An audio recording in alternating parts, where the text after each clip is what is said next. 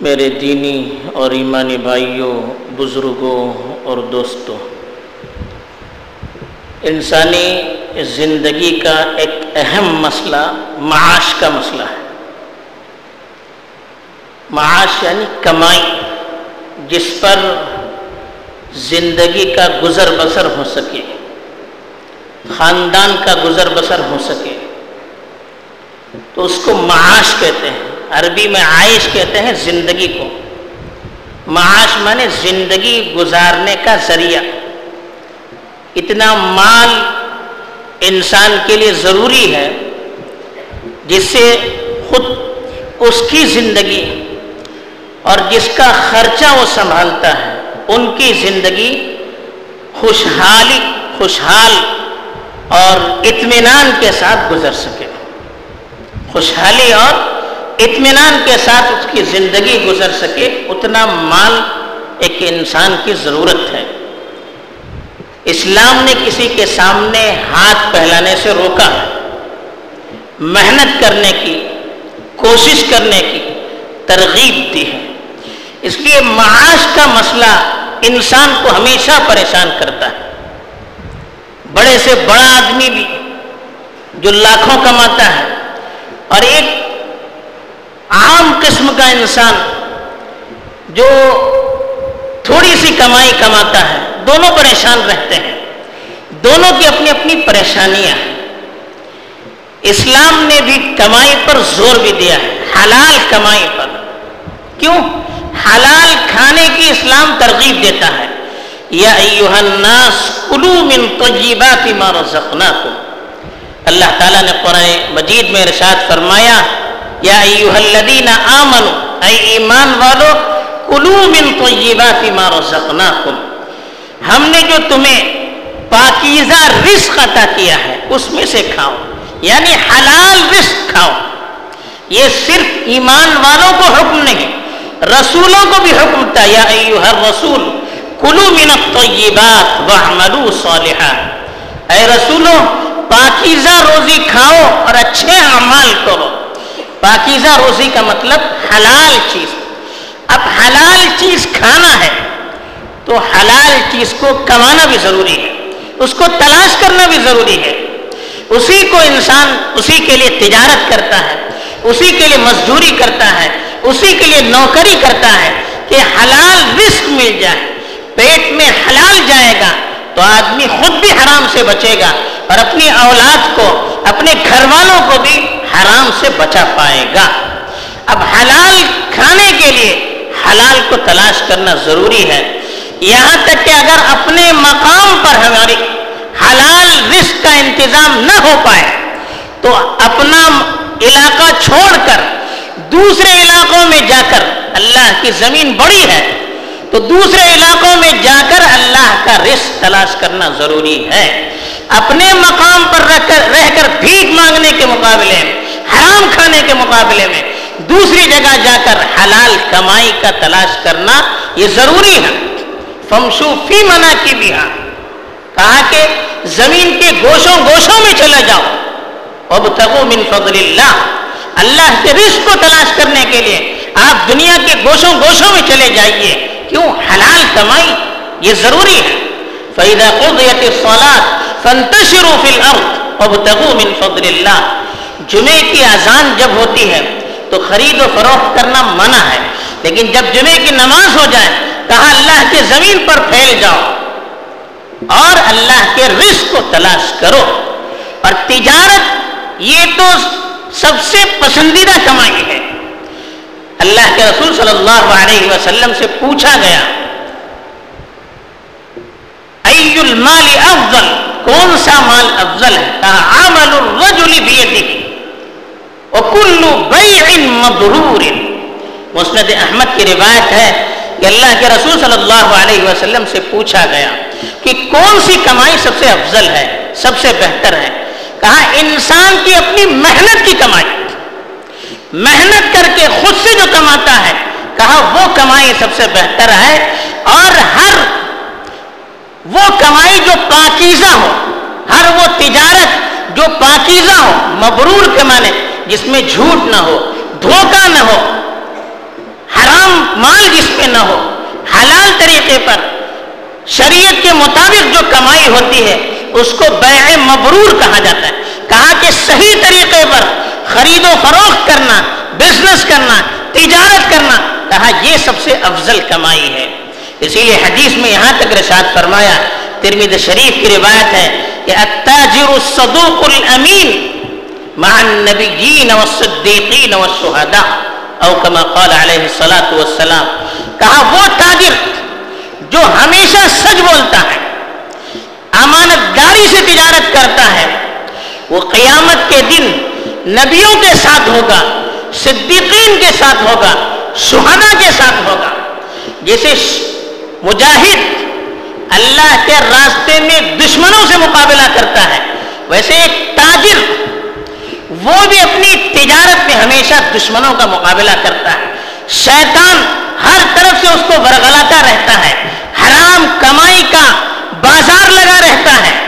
حلال جھوٹ بولنے کی فضیلت بیان کی جاتی ہے۔ دھوکہ دہی پر زیادہ کمانے کی ترغیب دی جاتی ہے۔ ان ساری چیزوں کا وہ مقابلہ کرتا ہے۔ اپنے نفس کا مقابلہ کرتا ہے۔ شیطان کا مقابلہ کرتا ہے۔ ماحول کا مقابلہ کرتا ہے۔ اور پھر امانت داری کے ساتھ، سچائی کے ساتھ وہ تجارت کرتا ہے۔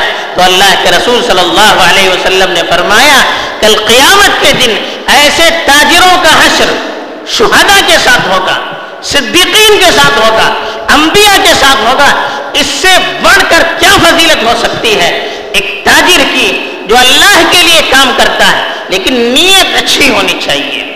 تجارت کرتے وقت نیت اچھی ہونی چاہیے۔ حرام سے بچنے کی نیت ہونی چاہیے، حلال روزی کمانے کی نیت ہونی چاہیے، طریقہ صحیح ہونا چاہیے، شریعت کے مطابق کمانا چاہیے، مال کمانا چاہیے، لیکن صحیح طریقے پر کمانا چاہیے۔ شریعت نے اصول بتائے ہیں، دھوکہ نہیں دینا چاہیے، جھوٹ نہیں بولنا چاہیے ناپنے تولنے میں کمی بیشی نہیں کرنی چاہیے۔ یہ سارے، یہ اور اس طرح کے بہت سارے اصول بتائے ہیں۔ ان اصولوں کو سامنے رکھ کر تجارت کرنی چاہیے۔ اس کے ساتھ ساتھ آدمی تجارت کرے تو اپنی عزت کا بھی خیال رکھے، اپنے وقار کا بھی خیال رکھے۔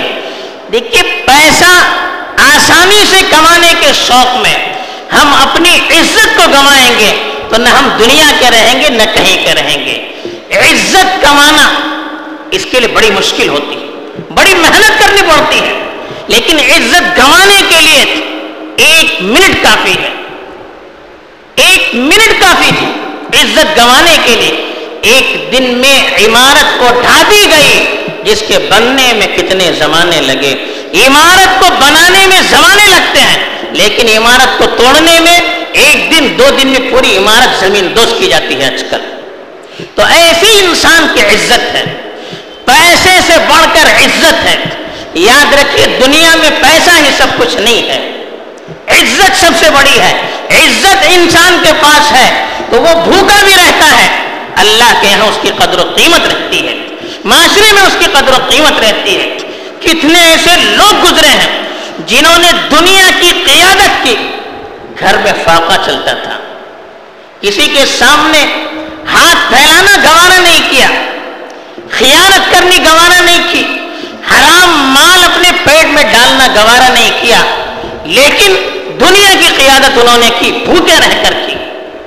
تو عزت چلی جاتی ہے، حاصل کرنا مشکل ہے۔ دولت آپ حاصل کر سکتے ہیں صحیح طریقے پر، آہستہ آہستہ حاصل کر سکتے ہیں۔ اس لیے ہمارے اسلاف کے یہاں اس کی بڑی اہمیت تھی کہ حلال رزق ہے۔ بخاری اور مسلم کی ایک حدیث ہے۔ اللہ کے رسول صلی اللہ علیہ وسلم کے گھر میں صدقے کا کھجور رکھا ہوا تھا۔ حضرت حسن رضی اللہ تعالیٰ عنہ اللہ کے رسول صلی اللہ علیہ وسلم کے نمازے چھوٹے سے تھے۔ آئے اور یہ کھجور اٹھا کر منہ میں ڈالنے لگے۔ اللہ کے رسول نے فوراً کہا یعنی ایسے جیسے کرتے نا، پھینک دیجیے پھینک دیجیے۔ اور کہا کہ ہم ہم محمد کے گھرانے والوں کے لیے صدقے کی چیز جائز نہیں، چھوٹا بچہ ہے، اس کو بھی ایسی چیز سے بچا رہے ہیں جو اس کے لیے حلال نہیں۔ ایک اور واقعہ بخاری شریف میں حضرت ابو بکر رضی اللہ تعالیٰ عنہ کا ذکر کیا گیا۔ بڑا اہم ہے، کتنی ان کے اہمیت تھی رشتے حلال کی۔ حضرت ابو بکر کا ایک غلام تھا جو کمائی کرتا تھا اور حضرت ابو بکر کو بھی دیتا تھا۔ تو ایک مرتبہ اس نے کوئی چیز لا کر حضرت ابو بکر کو دے دی۔ حضرت ابو بکر نے کھا لیا اس کو۔ بعد میں اس نے حضرت ابو بکر سے پوچھا، آپ کو معلوم ہے میں نے جو چیز آپ کو دی تھی وہ کہاں سے لائی تھی میں نے؟ حضرت ابو بکر نے پوچھا، معلوم نہیں۔ کہا کہ جاہلیت کے زمانے میں میں نے کہانت کی۔ کہانت کا مطلب وہ ہاتھ دیکھ کر چیزیں بتاتے تھے۔ اب مجھے تو وہ فن آتا نہیں۔ میں نے اس کو دھوکہ دیا تھا۔ وہ مال اس نے آج دیا۔ اتنا معلوم ہونا تھا کہ حضرت ابو بکر کا رنگ بدل گیا۔ منہ میں ہاتھ ڈال کر انہوں نے کر کر کے ایک ایک چیز کو نکالا۔ اور کہا کہ اگر اس طرح کرنے سے میری جان چلی جاتی ہے، جان چلی جائے، لیکن حرام کا لقمہ میرے پیٹ میں نہیں جانا چاہیے۔ یہاں تک حدیث میں کہا گیا کہ جب ہاتھ ڈال کر انہوں نے ایک ایک قطرہ الٹی کر دیا، پھر اللہ سے دعا کی کہ اللہ اب جو رگوں کے اندر گیا ہے، میرے معدے کے اندر گیا ہے، اس کے لیے میں کچھ نہیں کر سکتا، اس کے لیے تو مجھے معاف کر دے۔ اتنی کوشش کرنے کے باوجود پھر بھی اللہ سے دعا کر رہے ہیں کہ یا اللہ، ممکن ہے کہ حرام کا کوئی قطرہ میری رگ کے اندر یا میرے معدے کے اندر چلا گیا ہے، جس کو میں قے کر کے نکال نہیں پایا ہوں، تو اس کے لیے تو مجھے معاف کر دے۔ اتنی اہمیت تھی حلال کمائی کی، لیکن آج ذرا دیکھیے آدمی یہ سوچتا ہے کہ پیسہ آ جائے، اس کے پاس گاڑی ہے تو میرے پاس بھی آ جائے۔ یہ نہیں سوچتا ہے، اس نے کتنی محنت کی۔ اس کے پاس اس کا مکان بڑا ہے تو میرا بھی مکان بڑا ہو جائے۔ اس نے شادی بڑی ٹھاٹ باٹ سے کی، میں بھی شادی بڑی ٹھاٹ باٹ سے کروں۔ اب پیسہ کہاں سے لائے گا؟ اس نے کپڑا اچھا پہنا، میں بھی اچھا پہنوں گا۔ اس نے اپنے بچے کو بڑے اسکول میں مہنگے اسکول میں داخل کیا، میں بھی کروں گا۔ اب اس کے پاس پیسہ ہے، اس نے پورکھوں کی جائیداد اس کے پاس ہے اور آپ کے پاس کچھ بھی نہیں۔ آپ کیا کریں گے؟ اب اس کے لیے انسان سوچتا ہے کہ پیسہ کمایا جائے۔ کس طرح سے کمایا جائے، اس کے بارے میں سوچتا نہیں۔ حلال طریقہ، حرام طریقہ، کوئی فرق نہیں پڑے۔ ایک مرتبہ پیسہ آ جائے۔ اللہ کے رسول صلی اللہ علیہ وسلم نے قیامت کی نشانیوں میں سے بتایا سیأتی علی الناس زمان لا يبال المرء فيما اخذ منه. امن الحلال ام من الحرام؟ او كما قال علیہ الصلوۃ والسلام، کہا کہ ایک زمانہ لوگوں پر آئے گا۔ لوگ اس کی تمیز نہیں کریں گے، اس کی پرواہ نہیں کریں گے کہاں سے مال آ رہا ہے۔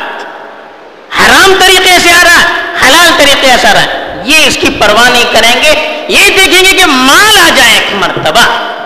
یہ نفسیات آج ہماری بھی بن چکی ہے افسوس۔ ہم نماز پڑھتے ہیں، روزے رکھتے ہیں، عبادت کرتے ہیں، قومی کام میں بڑھ چڑھ کر حصہ لیتے ہیں، سب کچھ کرتے ہیں۔ لیکن اپنی کمائی کے بارے میں ہم سوچتے نہیں ہیں کہ وہ کہاں سے آ رہی ہے۔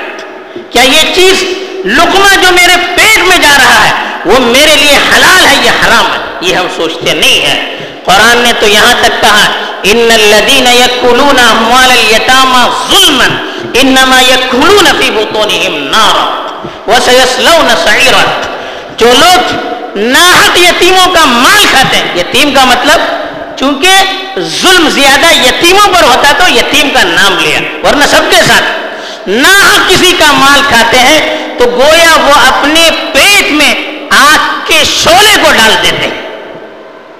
پیٹ میں آگ ڈالتے ہیں وہ لقمہ نہیں ڈالتے ہیں۔ پھر کہا وسیسلون سعیرا یہ لوگ ان قریب جہنم میں ڈالنے والے ہیں۔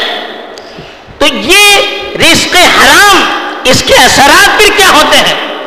لوگ شکایت کرتے ہیں کہ اولاد ہماری بات نہیں مانتی۔ اولاد ہماری غلط کاموں میں پڑی ہوئی ہے جب پیٹ میں غلط چیز جائے گی تو اچھے کام کی طرف طبیعت کہاں معلوم ہوگی؟ قرآن نے کہا، کلو منت طیبات وعملو صالحہ پاک حلال روزی کھاؤ حلال اچھے اعمال کرو۔ مطلب کیا ہے؟ حلال روزی پیٹ کے اندر جائے گی، اچھے کام کی اللہ کی طرف سے توفیق ملے گی۔ اس کے مقابل میں کیا ہوگا الٹا؟ حرام چیز پیٹ کے اندر جائے گی، تو پھر اچھے کام کی توفیق کہاں مل سکتی ہے؟ آج جو دلوں کے اندر دوریاں ہو رہی ہیں نفرت کے جذبات، حسد، بغض کینا کیوں ہو رہے ہیں؟ یہ گندی چیز پیٹ میں جا رہی ہے، تو گندگی پھیلے گی اندر۔ اچھا پانی پیئیں گے تو اچھی چیز ہوگی، گندا پانی پیئیں گے تو گندی چیز رہے گی۔ ٹنکی میں گندا پانی ڈالیں گے تو بدبو آئے گی، صاف پانی ڈالیں گے تو پینے کے لیے بھی اچھا لگے گا۔ ایسے اندر گندی چیز جائے گی تو باہر بدبو نکلے گی، زبان سے گالیاں نکلے گی۔ جھوٹ نکلے گا، لڑائیاں نکلے گی، دشمنیاں نکلے گی، یہی ساری چیزیں تو باہر نکلے گی جب اندر بری چیزیں جائیں گی۔ تو اس لیے اس پہلو پر خاص طور پر توجہ دے کہ ہم کیا کر رہے ہیں۔ کہاں کہاں تک معاشرہ چلے گیا؟ لام لینے میں شرم آتی ہے، کیسے کیسے ہمارے کاروبار ہو گئے۔ عزت داؤں پر لگاتے ہیں، عزت چلی جاتی ہے، لیکن کاروبار کرتے ہیں، پیسہ مل جائے، لوگ ہنستے ہیں۔ شکایتیں کرتے ہیں کہ کیسے آپ کا معاشرہ ہو گیا ہے؟ جنہوں نے عورتوں تک کو نہیں بخشا ہے، ان کی عزت بھی داؤں پر لگا دی ایک پیسے کے لیے۔ اس سے پھر اور آگے کیا ہو سکتا ہے؟ نہ بچوں کو چھوڑا، نہ عورتوں کو چھوڑا، پھر کس کو چھوڑیں گے؟ کہاں معاشرے کی حفاظت ہوگی؟ پھر عزت کہاں سے آئے گی؟ لوگ ہماری قدر کہاں سے کریں گے؟ لوگوں کی نگاہ میں ہمارا احترام کیوں کر ہوگا؟ یہ ہم اپنے پیروں پر اپنے ہاتھ سے کھلاڑی مار رہے ہیں۔ آج دعائیں قبول نہیں ہوتی، کیوں نہیں ہوتی؟